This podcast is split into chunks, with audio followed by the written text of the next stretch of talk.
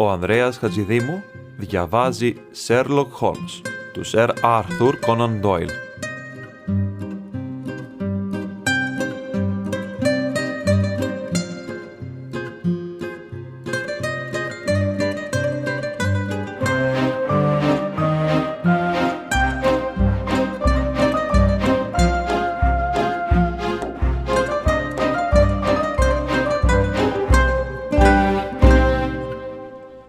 Το σκυλί των Μπάσκερβιλ. Κεφάλαιο τέταρτο. Σερ Χένρι Μπάσκερβιλ.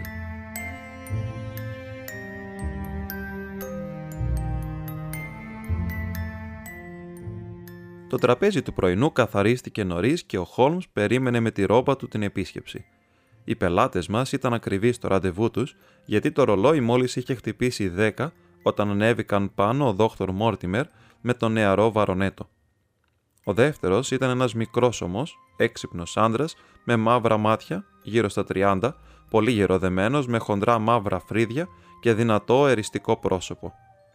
Φορούσε ένα κοκκινοπό κοστούμι του Ιντ και είχε την ανεμοδαρμένη όψη του ανθρώπου που περνά τον περισσότερο χρόνο του στο ύπεθρο, ταυτόχρονα όμως υπήρχε κάτι στο σταθερό βλέμμα του και την ήρεμη σιγουριά του που έδειχνε ότι πρόκειται για τζέντλεμαν. Από εδώ ο Σερ Χέντρι Μπάσκερβιλ, ναι, κύριε Χόλμς, είπε αυτός. Και το παράξενο είναι ότι αν ο φίλος μου δεν είχε προτείνει να έλθουμε να σας δούμε σήμερα το πρωί, θα ερχόμουν από μόνος μου.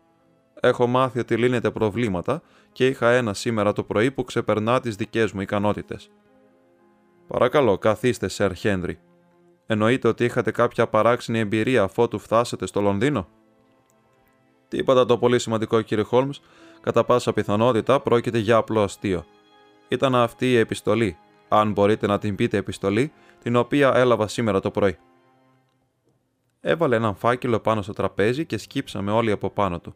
Ήταν συνηθισμένης ποιότητας με γκριζοπό χρώμα. Η διεύθυνση Σεν Χένρι Μπάσκερβιλ, ξενοδοχείο Νορθάμπερλαντ, ήταν γραμμένη με δυσανάγνωστα γράμματα. Η ταχυδρομική σφραγίδα έγραφε Charing Cross και η ημερομηνία ήταν το προηγούμενο βράδυ.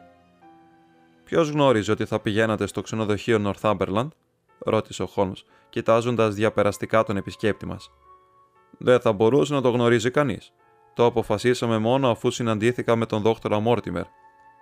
Όμως ο δόκτωρ Μόρτιμερ αναφίβολα έμενε ήδη εκεί. Όχι, έμενα σε έναν φίλο, είπε ο γιατρός. Δεν υπάρχει καμία πιθανή ένδειξη ότι σκοπεύαμε να πάμε σε αυτό το ξενοδοχείο. Χμ, φαίνεται ότι κάποιος ενδιαφέρεται πολύ για τις κινήσεις σας έβγαλε από τον φάκελο μισή σελίδα χαρτί αλληλογραφίας διπλωμένη στα τέσσερα, την οποία ξεδίπλωσε και άπλωσε πάνω στο τραπέζι. Στην μέση της σελίδας υπήρχε μια φράση φτιαγμένη από τυπωμένες λέξεις. Έγραφε: Αν θέλετε τη ζωή σας και τα λογικά σας, μακριά από τα ρικοτόπια. Η λέξη ρικοτόπια ήταν η μόνη που είχε γραφτεί με μελάνι. Και τώρα, είπε ο Σερ Χένρι Μπάσκερβιλ, σω μπορείτε να μου πείτε, κύριε Χόλμς, τι στην ευχή σημαίνει αυτό και ποιος ενδιαφέρεται τόσο πολύ για τις υποθέσεις μου. Τι συμπέρασμα βγάζετε εσείς, Δόκτωρ Μόρτιμερ, θα πρέπει να παραδεχτείτε ότι δεν υπάρχει τίποτα το υπερφυσικό εδώ τουλάχιστον. Όχι, κύριε, αλλά μπορεί κάλλιστα να προέρχεται από κάποιον που είναι πεπισμένος ότι αυτή η υπόθεση είναι υπερφυσική. Ποια υπόθεση, ρώτησε κοφτά ο Σερ Χένρι. Μου φαίνεται ότι εσείς κύριε γνωρίζετε πολύ περισσότερα από όσα γνωρίζω εγώ για τις υποθέσεις μου. Θα μάθετε κι εσείς όσα γνωρίζουμε πριν φύγετε από εδώ, Σερ Χένρι. Σας το υπόσχομαι αυτό, είπε ο Σέρλοκ. Προς το παρόν θα περιοριστούμε με την άδειά σας σε αυτό το πολύ ενδιαφέρον έγγραφο, το οποίο πρέπει να συντάχθηκε και να ταχυδρομήθηκε χθες βράδυ. Έχεις τους χθεσινούς Times Watson. Είναι εδώ, στη γωνία. Μπορείς να μου τους φέρεις, την εσωτερική σελίδα παρακαλώ με τα κύρια άρθρα. Κοίταξε στα γρήγορα τη σελίδα διατρέχοντας με το βλέμμα του τις στήλες. Εξαιρετικό άρθρο αυτό για το ελεύθερο εμπόριο. Επιτρέψτε μου να σας διαβάσω ένα απόσπασμα. Μπορεί να θέλετε να πιστεύετε ότι το δικός σας συγκεκριμένο επάγγελμα ή ο τομέας σας θα ενθαρρυνθούν από τον προστατευτικό δασμό. Αλλά λογικά μια τέτοια νομοθεσία μακροπρόθεσμα θα κρατήσει τον πλούτο μακριά από τα ταμεία μας θα μειώσει την αξία των εισαγωγών μας και θα υποβαθμίσει γενικά τη ζωή μας σε αυτή τη χώρα. Τι λες, Βότσον, αναφώνησε ο Χόλμς περιχαρής και έτριψε τα χέρια του ικανοποιημένος. Δεν νομίζεις ότι πρόκειται για μια εξαιρετική τοποθέτηση; Ο Δόκτωρ Μόρτιμερ κοίταξε το Χόλμς με έναν αέρα επαγγελματικού ενδιαφέροντος και ο Σερ Χέντρι Μπάσκερβιλ γύρισε και με κοίταξε απορριμμένος. Δεν γνωρίζω πολλά πράγματα για τους δασμούς και τα θέματα αυτού του είδους, είπε. Όμως νομίζω ότι ξεφύγαμε λίγο από το θέμα μας σε ό,τι αφορά το σημείωμα. Αντίθετα, νομίζω ότι ακολουθούμε πολύ στενά τα ίχνη, Σερ Χέντρι. Ο Γουότσον από εδώ γνωρίζει περισσότερα για τις μεθόδους μου από εσάς, αλλά φοβάμαι ότι ακόμη και αυτός δεν έχει αντιληφθεί την σημασία αυτής της πρότασης. Όχι, ομολογώ ότι δεν βλέπω καμία σχέση. Κι όμως, αγαπητέ μου Γότσον, υπάρχει μια τόσο στενή σχέση, ώστε η μία εξάγεται από την άλλη. Σας, σας, ζωή, λογικά, θέλετε, μακριά από τα. Δεν βλέπεις από πού έχουν προέλθει οι λέξεις. Μα την πίστη μου έχετε δίκιο. Πολύ έξυπνο αυτό, είπε ο Σερ Χένρι. Αν απέμενε καμία αμφιβολία, διαλύεται από το γεγονός ότι οι λέξεις μακριά από τα έχουν κοπεί όλες μαζί. Για φαντάσου, έτσι είναι. Πραγματικά, κύριε Χόλμς, αυτό ξεπερνά οτιδήποτε θα μπορούσα να φανταστώ, είπε ο Δόκτωρ Μόρτιμερ, κοιτάζοντας τον φίλο μου κατάπληκτος. Θα μπορούσα να το καταλάβω αν κάποιος έλεγε ότι οι λέξεις προέρχονται από μια εφημερίδα, αλλά να μας πείτε από ποια και ότι προέρχονται από το κύριο άρθρο είναι πραγματικά ένα από τα πιο εκπληκτικά πράγματα που έχω δει ποτέ. Πώς το κάνατε; Υποθέτω γιατρέ ότι θα μπορούσατε να ξεχωρίσετε το κρανίο ενός νέγρου από εκείνο ενός εσκιμό. Φυσικά. Πώς όμως; Γιατί αυτό είναι το χόμπι μου. Οι διαφορές είναι προφανείς. Η υπερκόγχια ακρολοφία, η γωνία προσώπου, η γναθιαία καμπύλη, η. Όμως αυτό είναι το δικό μου χόμπι και οι διαφορές εδώ είναι εξίσου προφανείς. Στα μάτια μου υπάρχει τόση διαφοροποίηση ανάμεσα στα καλλιτεχνικά τυπογραφικά στοιχεία των Times και τα ακαλέστητα στοιχεία μιας φτηνής βραδινής εφημερίδας, όσοι υπάρχει ανάμεσα στον νέγρο και τον εσκιμό σας. Ο εντοπισμός της προέλευσης τυπογραφικών στοιχείων είναι ένας από τους πιο στοιχειώδεις κλάδους γνώσης για έναν ειδικό στο έγκλημα, αν και ομολογώ ότι μια φορά, όταν ήμουν πολύ νέος, μπέρδεψα τα στοιχεία τη Lynch Mercury με εκείνα της Western Morning News όμως τα στοιχεία των Times είναι εντελώς χαρακτηριστικά και αυτές οι λέξεις δεν θα μπορούσαν να έχουν προέλθει από άλλη εφημερίδα. Και αφού αυτό έγινε χθες, ήταν πολύ πιθανό να βρούμε τις λέξεις στο χθεσινό φύλλο.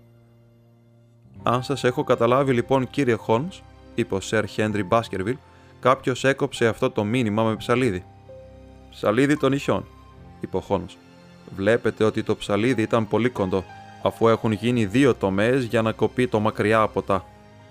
Έτσι είναι. Κάποιος λοιπόν έκοψε το μήνυμα με ένα κοντό ψαλίδι. Το κόλλησε με αλυβρόκολα. Με κόμι, είπε ο Χόνο. Με κόμι λοιπόν πάνω στο χαρτί. Εκείνο που δεν καταλαβαίνω όμως είναι γιατί η λέξη ρικοτόπια είναι γραμμένη με το χέρι. Γιατί δεν μπορούσε να την βρει τυπωμένη. Οι άλλες λέξεις ήταν απλές και θα μπορούσε να τις βρει σε οποιοδήποτε φύλλο. Αλλά η λέξη ρικοτόπια είναι λιγότερο συνηθισμένη. Μα φυσικά, έτσι εξηγείται. Διακρίνονται τίποτε άλλο σε αυτό το μήνυμα, κύριε Χόλμς. Υπάρχουν μια-δυο ενδείξεις ακόμη, αν και ο Αποστολέας έχει καταβάλει κάθε δυνατή προσπάθεια για να εξαλείψει κάθε ένδειξη. Η διεύθυνση, θα παρατηρήσετε, είναι δυσανάγνωστη. Όμως η Times είναι μια εφημερίδα που την διαβάζουν σχεδόν πάντα εξαιρετικά μορφωμένη. Μπορούμε να συμπεράνουμε επομένως ότι το γράμμα συντάχθηκε από έναν μορφωμένο άνθρωπο που ήθελε να εμφανιστεί ως αμόρφωτος και η προσπάθειά του να κρύψει το γραφικό του χαρακτήρα δείχνει ότι μπορεί να γνωρίζετε αυτόν τον χαρακτήρα ή να τον δείτε κάποια στιγμή στο μέλλον. Επίσης θα παρατηρήσετε ότι οι λέξεις δεν είναι κολλημένες με ακρίβεια στην ίδια γραμμή, αλλά μερικές είναι πολύ πιο ψηλά από άλλες. Η λέξη ζωή, για παράδειγμα, απέχει πολύ από την σωστή της θέση. Αυτό μπορεί να δείχνει είτε απροσεξία είτε ταραχή και βιασύνη από μέρους του αποστολέα. Σε γενικές γραμμές τίνω προς την δεύτερη άποψη, αφού το θέμα είναι προφανώς σημαντικό και είναι απιθανό συντάχτης μιας τέτοιας επιστολής να ήταν απρόσεκτος. Αν βιαζόταν, αυτό μας οδηγεί στο ενδιαφέρον ερώτημα του γιατί να βιάζεται, αφού μια επιστολή που ταχυδρομήθηκε νωρίς το πρωί θα έφτανε στον Σερ Χέντρι πριν φύγει από το ξενοδοχείο του. Μήπως ο Αποστολέα φοβόταν ότι θα τον διακόψουν, και αν ναι, ποιος θα μπορούσε να τον διακόψει; Εδώ τώρα μπαίνουμε μάλλον στον χώρο των οικασιών, είπε ο Δόκτωρ Μόρτιμερ. Πείτε καλύτερα στον χώρο όπου ζυγίζουμε τα δυνατά ενδεχόμενα και επιλέγουμε το πιο πιθανό. Είναι η επιστημονική χρήση της φαντασίας, αλλά έχουμε πάντα κάποια υλική βάση πάνω στην οποία στηρίζουμε τις εικασίες μας. Για παράδειγμα, εσείς θα το θεωρούσατε εικασία αναμφίβολα, αλλά είμαι σχεδόν σίγουρος ότι αυτή η διεύθυνση γράφηκε σε ένα ξενοδοχείο. Πώς την ευχή μπορείτε να το καταλάβετε αυτό; Αν την εξετάσετε προσεκτικά, θα δείτε ότι και η πένα και το μελάνι δημιούργησαν προβλήματα στον συντάκτη της επιστολής. Η πένα έχει βγάλει μουντζούρα δύο φορές μέσα σε μία λέξη και έχει στεγνώσει τρεις φορές μέχρι να γραφτεί μια μικρή διεύθυνση. Πράγμα που δείχνει ότι υπήρχε πολύ λίγο μελάνι στο μελονοδοχείο. Σπάνια επιτρέπει κανείς να βρίσκεται σε τέτοια κατάσταση η πένα ή το μελονοδοχείο που έχει στο σπίτι του, και ο συνδυασμός και των δύο πρέπει να είναι ακόμη πιο ασυνήθιστος. Όμως γνωρίζετε σε τι κατάσταση είναι οι πένες και τα μελονοδοχεία στα ξενοδοχεία. Εκεί είναι σπάνιο να είναι σε καλή κατάσταση. Ναι, δεν διστάζω να πω ότι αν μπορούσαμε να εξετάσουμε τα καλάθια αχρήστων των ξενοδοχείων γύρω από το Charing Cross μέχρι να βρούμε τα υπολείμματα των κομμένων Times, θα μπορούσαμε να βάλουμε στο χέρι αμέσως τον άνθρωπο που έστειλε αυτό το μοναδικό μήνυμα. Μια στιγμή, μια στιγμή, τι είναι αυτό; Ο Χόλμ εξέταζε προσεκτικά το χαρτί πάνω στο οποίο ήταν κολλημένες οι λέξεις, κρατώντας το σε απόσταση 4-5 εκατοστών από τα μάτια του. Λοιπόν, τίποτα, είπε ο Χόλμς και άφησε το χαρτί. Είναι μια λευκή σελίδα μισού μεγέθους χωρίς κανένα υδατόσιμο. Νομίζω ότι βγάλαμε όλα τα συμπεράσματα που μπορούσαμε από αυτήν την παράξενη επιστολή. Και τώρα, Σερ Χένρι, σας συνέβη τίποτε άλλο ενδιαφέρον αφότου ήρθατε στο Λονδίνο; Μα όχι, κύριε Χόλμς, δεν νομίζω. Παρατηρήσατε κάποιον να σας παρακολουθεί ή να σας κοιτάζει; Φαίνεται ότι φτάνοντας εδώ μπήκα μέσα στην πλοκή ενός τεινού μυθιστορήματος, είπε ο επισκέπτης μας. Γιατί στην ευχή να με παρακολουθεί ή να με κοιτάζει κανείς. Θα φτάσουμε και σε αυτό. Δεν έχετε να μας πείτε τίποτε άλλο πριν μπούμε σε αυτό το θέμα. Κοιτάξτε. Αυτό εξαρτάται από το τι θεωρείτε ότι είναι αρκετά σημαντικό για να πρέπει να σας το πω. Νομίζω πως αν σας συνέβη οτιδήποτε που να ξεφεύγει από την συνηθισμένη ρουτίνα της ζωής, πρέπει να μας το πείτε. Ο Σερ Χένρι χαμογέλασε. Δεν γνωρίζω ακόμη πολλά για τον Βρετανικό τρόπο ζωής, γιατί έχω περάσει σχεδόν όλη τη ζωή μου στις Ηνωμένες Πολιτείες και τον Καναδά. Ελπίζω όμως ότι το να χάσεις μία από τις μπότες σου δεν είναι μέρος της συνηθισμένης ρουτίνας της ζωής εδώ. Χάσατε μία από τις μπότες σας. Αγαπητέ μου, Σερ Χένρι, είπε ο Δόκτωρ Μόρτιμερ, απλώς κάπου την βάλατε και δεν το θυμάστε. Θα την βρείτε όταν επιστρέψετε στο ξενοδοχείο. Τι ωφελεί να σκοτίζουμε τον κύριο Χόλμς με τέτοια ασήμαντα θέματα. Μα με ρώτησε για οτιδήποτε ξεφεύγει από την συνηθισμένη ρουτίνα. Ακριβώς, είπε ο Χόλμς, όσο ανόητο και αν φαίνεται το περιστατικό, χάσατε μία από τις μπότες σας, είπατε. Τις έβαλα και τις δύο έξω από την πόρτα μου χθες βράδυ, και το πρωί υπήρχε μόνο μία. Δεν μπορούσα να βγάλω νόημα από όσα έλεγε ο άνθρωπος που τις καθαρίζει. Το χειρότερο είναι ότι είχα αγοράσει το ζευγάρι μόλις χθες βράδυ στο Στραντ και δεν τις είχα φορέσει ποτέ. Αφού δεν τις είχατε φορέσει ποτέ, γιατί τις βγάλατε έξω για να τις καθαρίσουν. Ήταν καινούργιες καφέ και δεν είχαν γυαλιστεί ποτέ. Γι' αυτό τις έβγαλα έξω. Τότε πρέπει να συμπεράνω ότι φτάνοντας στο Λονδίνο, χθες βγήκατε αμέσως έξω και αγοράσατε ένα ζευγάρι μπότες. Αγόρασα πολλά πράγματα, ο Δόκτωρ Μόρτιμερ από εδώ ήλθε μαζί μου. Βλέπετε, αν πρόκειται να γίνω ο ντόπιος γεωκτήμονα, πρέπει να ντύνομαι και ανάλογα, και ίσως να ήμουν λίγο απρόσεκτος στον ντύσιμό μου στην Δύση. Μεταξύ άλλων, αγόρασα αυτές τις καφέ μπότες, έδωσα 6 δολάρια για αυτές, και τη μία την έκλεψαν πριν τη φορέσω καν. Φαίνεται εντελώς άχρηστο πράγμα για να το κλέψει κανείς, είπε ο Σέρλοκ. Ομολογώ ότι συμμερίζομαι την άποψη του δόκτωρα Μόρτιμερ ότι σε λίγο θα βρεθεί η χαμένη πότα. Εντάξει, κύριε, είπε αποφασιστικά ο Βαρονέτος, και τώρα νομίζω ότι μίλησα αρκετά για τα λίγα πράγματα που γνωρίζω. Είναι ώρα να τηρήσετε την υπόσχεσή σας και να μου δώσετε μία πλήρη περιγραφή για το τι συμβαίνει. Το αίτημά σας είναι πολύ λογικό, απάντησε ο Χόμς. Δόκτωρ Μόρτιμερ, νομίζω ότι το καλύτερο που μπορείτε να κάνετε είναι να αφηγηθείτε την ιστορία όπως την αφηγηθήκατε και σε εμάς. Με αυτή την ενθάρρυνση, ο φίλος μας έβγαλε τα χαρτιά από την τσέπη του και παρουσίασε την όλη υπόθεση όπως είχε κάνει και το προηγούμενο πρωί. Ο Σερ Χένρι Μπάσκερβιλ άκουγε με τη μεγαλύτερη προσοχή και με κάποια επιφωνήματα κατάπληξης. Φαίνεται λοιπόν ότι η κληρονομιά που απέκτησα συνοδεύεται από μια εκδίκηση, είπε όταν τελείωσε η μεγάλη αφήγηση. Φυσικά άκουγα για το σκυλί από τότε που ήμουν μικρό παιδί είναι η αγαπημένη ιστορία της οικογένειας, αν και ποτέ ως τώρα δεν είχα σκεφτεί να την πάρω στα σοβαρά. Όσο για τον θάνατο του θείου μου, τι να πω. Αυτή τη στιγμή κοχλάζουν όλα μέσα στο κεφάλι μου και δεν μπορώ να σκεφτώ καθαρά. Φαίνεται να μην έχετε αποφασίσει ακόμη αν είναι υπόθεση για την αστυνομία ή για την εκκλησία. Ακριβώς. Και τώρα υπάρχει και το θέμα της επιστολής που έστειλαν στο ξενοδοχείο μου. Φαντάζομαι ότι ταιριάζει με τα υπόλοιπα. Φαίνεται ότι δείχνει ότι κάποιος γνωρίζει περισσότερα από εμά για το τι συμβαίνει στα ρικοτόπια, είπε ο Δόκτωρ Μόρτιμερ. Και επίσης, είπε ο Χόλμς, ότι κάποιος δεν είναι αρνητικά διατεθειμένος απέναντί σας αφού σας προειδοποιεί για τον κίνδυνο. Ή μπορεί να θέλει για δικούς του λόγους να με τρομάξει για να μην πάω. Φυσικά, υπάρχει και αυτό το ενδεχόμενο. Δόκτωρ Μόρτιμερ, σας είμαι εξαιρετικά υπόχρεος που μου παρουσιάσετε ένα πρόβλημα το οποίο εμφανίζει αρκετές ενδιαφέρουσες εναλλακτικές εξηγήσεις. Όμως το πρακτικό θέμα για το οποίο πρέπει να αποφασίσουμε τώρα, Σερ Χένρι, είναι αν θα πρέπει να πάτε στο Baskerville Hall ή όχι. Γιατί να μην πάω, φαίνεται να υπάρχει κίνδυνος. Εννοείται κίνδυνος από αυτόν τον οικογενειακό δαίμονα ή κίνδυνος από ανθρώπους. Αυτό είναι που πρέπει να ανακαλύψουμε. Ό,τι από τα δύο και να είναι, η απόφασή μου είναι αμετάκλητη. Δεν υπάρχει δαίμονα στην κόλαση, κύριε Χόλμς, ούτε και άνθρωπος πάνω στη γη που να μπορεί να με αποτρέψει από το να πάω στο σπίτι των προγόνων μου, και μπορείτε να το θεωρήσετε αυτό ως την τελική απόφασή μου. Τα σκούρα φρύδια του έσμιξαν και το πρόσωπό του πήρε ένα σκούρο κόκκινο χρώμα καθώς μιλούσε. Ήταν φανερό ότι η φλογερή ιδιοσυγκρασία των Μπάσκερβιλ δεν είχε εξαφανιστεί σε αυτόν τον τελευταίο τους εκπρόσωπο. Στο μεταξύ, είπε, δεν έχω προλάβει καν να σκεφτώ όσα μου είπατε. Είναι δύσκολο να μπορέσει κανείς να καταλάβει και να αποφασίσει με μιας. Θα ήθελα να μείνω λίγη ώρα μόνος μου για να αποφασίσω. Κοιτάξτε, κύριε Χόλμς, η ώρα είναι 11 και μισή τώρα και θα γυρίσω στο ξενοδοχείο μου. Τι θα λέγατε να έλθετε εσείς και ο φίλος σας να γευματίσετε μαζί μας τις δύο, τότε θα μπορώ να σας πω πιο καθαρά πώς μου φαίνονται όλα αυτά. Σε βολεύει, Βότσον. Απόλυτα. Τότε μπορείτε να μας περιμένετε. Να καλέσω άμαξα. Θα προτιμούσα να περπατήσω, γιατί αυτή η υπόθεση με έχει ταράξει λίγο. Ευχαρίστως να περπατήσω μαζί σας, είπε ο γιατρός. Τότε θα συναντηθούμε στις δύο. Εις το επανειδήν και καλημέρα.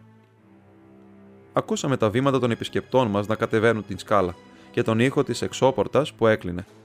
Την ίδια στιγμή ο Χόλμς έχασε την οχελική σκεπτική συμπεριφορά του και έγινε ο άνθρωπος της δράσης. Γρήγορα, Βότσον, το καπέλο σου και τις μπότες σου. Δεν έχουμε στιγμή για χάσιμο. Έτρεξε στο δωμάτιό του με την ρόμπα και γύρισε πάλι σε μερικά δευτερόλεπτα με τη ρεντικότα του. Κατεβήκαμε βιαστικά την σκάλα και βγήκαμε στον δρόμο. Ο Δόκτωρ Μόρτιμερ και ο Μπάσκερβιλ φαίνονταν ακόμη γύρω στα 200 μέτρα μπροστά μας προς την κατεύθυνση της οδού Όξφορντ. Να τρέξω να τους προλάβω; Όχι βέβαια, αγαπητέ μου Γότσον. Είμαι απόλυτα ικανοποιημένος με τη συντροφιά σου, αν υπομείνεις και εσύ τη δική μου. Οι φίλοι μας είναι συνετοί, γιατί είναι σίγουρα εξαιρετικό πρωινό για έναν περίπατο. Τάχινε το βήμα του μέχρι που μειώσαμε την απόσταση που μας χώρισε περίπου στο μισό. Μετά, μένοντας ακόμη 100 μέτρα πίσω τους, τους ακολουθήσαμε στην οδό Oxford και μετά στη Ρίτσεντ. Σε ένα σημείο οι φίλοι μας σταμάτησαν και κοίταξαν σε μια βιτρίνα, και τότε ο Χόλμ έκανε το ίδιο. Μια στιγμή αργότερα έβγαλε ένα μικρό επιφώνημα ικανοποίησης και ακολουθώντας το βλέμμα του, είδα μια άμαξα με έναν άντρα μέσα που είχε σταματήσει από την άλλη πλευρά του δρόμου και τώρα προχωρούσε πάλι αργά. Να ο άνθρωπός μας, Βότσον. Έλα, πρέπει τουλάχιστον να τον δούμε καλά, αν δεν μπορέσουμε να κάνουμε τίποτα παραπάνω. Εκείνη τη στιγμή αντιλήφθηκα μια φουντοτή μαύρη γενιάδα και ένα ζευγάρι διαπεραστικά μάτια να στρέφονται πάνω μας μέσα από το πλαϊνό παράθυρο της άμαξας. Αμέσως η καταπαχτή στο πάνω μέρος της καμπίνας ανέβηκε. Ο άγνωστος φώναξε κάτι στον οδηγό και η άμαξα άρχισε να απομακρύνεται με μεγάλη ταχύτητα στην οδό Ρίτσεντ. Ο Χόλμς κοίταξε αμέσως γύρω, αναζητώντας μια άλλη, αλλά δεν φαινόταν πουθενά κάποια άδεια. Τότε άρχισε να τρέχει μέσα στον δρόμο πίσω της, αλλά η άμαξα είχε ήδη απομακρυνθεί πολύ και δεν φαινόταν πια. Ορίστε τώρα, είπε ενοχλημένος ο Χόλμς, καθώς ξεπρόβαλε ανάμεσα στις άμαξες που περνούσαν λαχανιασμένος και χλωμός από την προσπάθεια. Έχεις ξαναδεί ποτέ τέτοια κακοτυχία και τέτοια κακή διαχείριση της κατάστασης επίσης; Βότσον, Βότσον, αν είσαι έντιμος άνθρωπος, θα καταγράψεις και αυτό το περιστατικό και θα το εντάξεις στις αποτυχίες μου. Ποιος ήταν αυτός ο άνθρωπος, Δεν έχω ιδέα. Κατάσκοπος; Είναι φανερό από όσα ακούσαμε ότι κάποιος παρακολουθεί στενά τον Μπάσκερβιλ από τη στιγμή που έφτασε. Πώς αλλιώς θα μάθαινε τόσο γρήγορα ότι είχε επιλέξει το ξενοδοχείο Νορθάμπερλαντ. Αν τον παρακολούθησαν την πρώτη μέρα, ήταν λογικό να τον παρακολουθούσαν και την δεύτερη. Μπορεί να πρόσεξες ότι όσο μας διάβαζε ο Δόκτωρ Μόρτιμερ τον θρύλο του, πήγα δύο φορές στο παράθυρο. Ναι, θυμάμαι. Ήθελα να δω αν υπήρχε κανείς που στεκόταν περιμένοντας τον δρόμο, αλλά δεν είδα κανέναν. Έχουμε να κάνουμε με έξυπνο άνθρωπο, Βότσον. Αυτή η υπόθεση έχει μεγάλο βάθος και μόλον ότι δεν έχω αποφασίσει ακόμη αν έχουμε να κάνουμε με καλοπροαίρετους ή κακοπροαίρετους παράγοντες, το αντιλαμβάνομαι πάντα όταν υπάρχει δύναμη και σχεδιασμό σε μια υπόθεση. Όταν έφυγαν οι φίλοι μας, τους ακολούθησα αμέσως με την ελπίδα να εντοπίσω αυτόν που τους παρακολουθούσε. Όμως αυτός ήταν τόσο πανούργος, ώστε δεν τους ακολουθούσε με τα πόδια. Είχε πάρει άμαξα, ώστε να μπορεί να μένει πίσω τους ή να τους προσπερνάει όποτε ήθελε, και έτσι να μην γίνει αντιληπτός. Αυτή η μέθοδος είχε το πρόσθετο πλεονέκτημα ότι αν έπαιρναν άμαξα θα ήταν έτοιμος να συνεχίσει να τους ακολουθεί. Έχει όμως ένα προφανές μειονέκτημα. Το γνωρίζει ο Μαξά. Ακριβώς. Τι κρίμα που δεν πήραμε τον αριθμό. Αγαπητέ μου Βότσον, όσο αδέξιος και αν φάνηκα, δεν φαντάζομαι να νομίζεις ότι δεν σκέφτηκα να κρατήσω τον αριθμό. Η άμαξα με τον άνθρωπό μας είναι η 2704. Όμως αυτό δεν μας χρησιμεύει προς το παρόν. Δεν βλέπω κάτι παραπάνω που θα μπορούσαμε να κάνουμε. Όταν είδα την άμαξα, έπρεπε να γυρίσω αμέσως και να κινηθώ προς την άλλη κατεύθυνση. Έτσι θα είχα όλο τον χρόνο να πάρω μια δεύτερη άμαξα και να ακολουθήσω την πρώτη από αρκετή απόσταση, ή ακόμη καλύτερα, να πάω στο ξενοδοχείο Northumberland και να περιμένω εκεί. Όταν ο άγνωστος θα ακολουθούσε τον Μπάσκερβιλ μέχρι εκεί, θα είχαμε την ευκαιρία να παίξουμε το ίδιο του το παιχνίδι σε βάρος του και να δούμε πού θα πήγαινε. Έτσι όπως είναι τώρα τα πράγματα, εξαιτίας της αδιάκριτης βιασύνης μου, την οποία εκμεταλλεύτηκε τρομερά γρήγορα και δραστήρια ο αντίπαλός μας, προδώσαμε την παρουσία μας και χάσαμε τον άνθρωπό μας. Στην διάρκεια αυτής της συζήτησης, περπατούσαμε αργά στην οδό Ρίντζεντ και ο Δόκτωρ Μόρτιμερ με τον σύντροφό του είχαν εξαφανιστεί πια. Δεν έχει νόημα να τους ακολουθήσουμε, είπε ο Χόλμς. Ο άγνωστος εξαφανίστηκε και δεν θα επιστρέψει. Πρέπει να δούμε τι άλλο χαρτιά έχουμε στα χέρια μας και να τα παίξουμε με αποφασιστικότητα. Θα μπορούσες να αναγνωρίσεις το πρόσωπο του ανθρώπου στην άμαξα. Θα μπορούσα να αναγνωρίσω μόνο τη γενιάδα. Το ίδιο κι εγώ. Και από αυτό συμπεραίνω ότι κατά πάσα πιθανότητα ήταν ψεύτικη. Ένας έξυπνος άνθρωπος σε μια τόσο λεπτή αποστολή δεν χρειάζεται γενιάδα, παρά μόνο για να κρύψει τα χαρακτηριστικά του. Έλα εδώ, Βότσον. Μπήκε σε ένα γραφείο αγγελιοφόρων, όπου τον υποδέχθηκε θερμά ο διευθυντής. Α, Γουίλσον, βλέπω δεν ξέχασες εκείνη τη μικρή υπόθεση στην οποία είχα την καλή τύχη να σε βοηθήσω. Όχι, κύριε. Πραγματικά δεν την ξέχασα. Σώσατε την υπόλοιψή μου και ίσως και τη ζωή μου. Αγαπητέ μου, υπερβάλλεις. Θυμάμαι, Γουίλσον, ότι είχες ανάμεσα στα παιδιά σου κάποιον Καστράιτ, που έδειξε κάποια ικανότητα στην διάρκεια της έρευνας. Μάλιστα, κύριε, εργάζεται ακόμη εδώ. Μπορείς να τον καλέσεις, ευχαριστώ, και θα ήθελα να μου χαλάσεις αυτό το χαρτονόμισμα των 5 λιρών. Ένα παιδί 14 ετών με έξυπνο πρόσωπο ανταποκρίθηκε στην κλίση του διευθυντή. Πλησίασε κοιτάζοντας με μεγάλο σεβασμό τον φημισμένο detective. Δώστε μου τον κατάλογο των ξενοδοχείων, είπε ο Χόλμς. Ευχαριστώ. Και τώρα, Καστράιτ, εδώ υπάρχουν τα ονόματα 23 ξενοδοχείων που βρίσκονται στην περιοχή του Charing Cross. Τα βλέπεις; Μάλιστα, κύριε. Θα τα επισκεφθείς όλα με τη σειρά. Μάλιστα, κύριε. Θα αρχίσεις σε κάθε ξενοδοχείο δίνοντας τον εξωτερικό πορτιέρι ένα σελήνι. Πάρε εδώ 23 σελήνια. Μάλιστα, κύριε.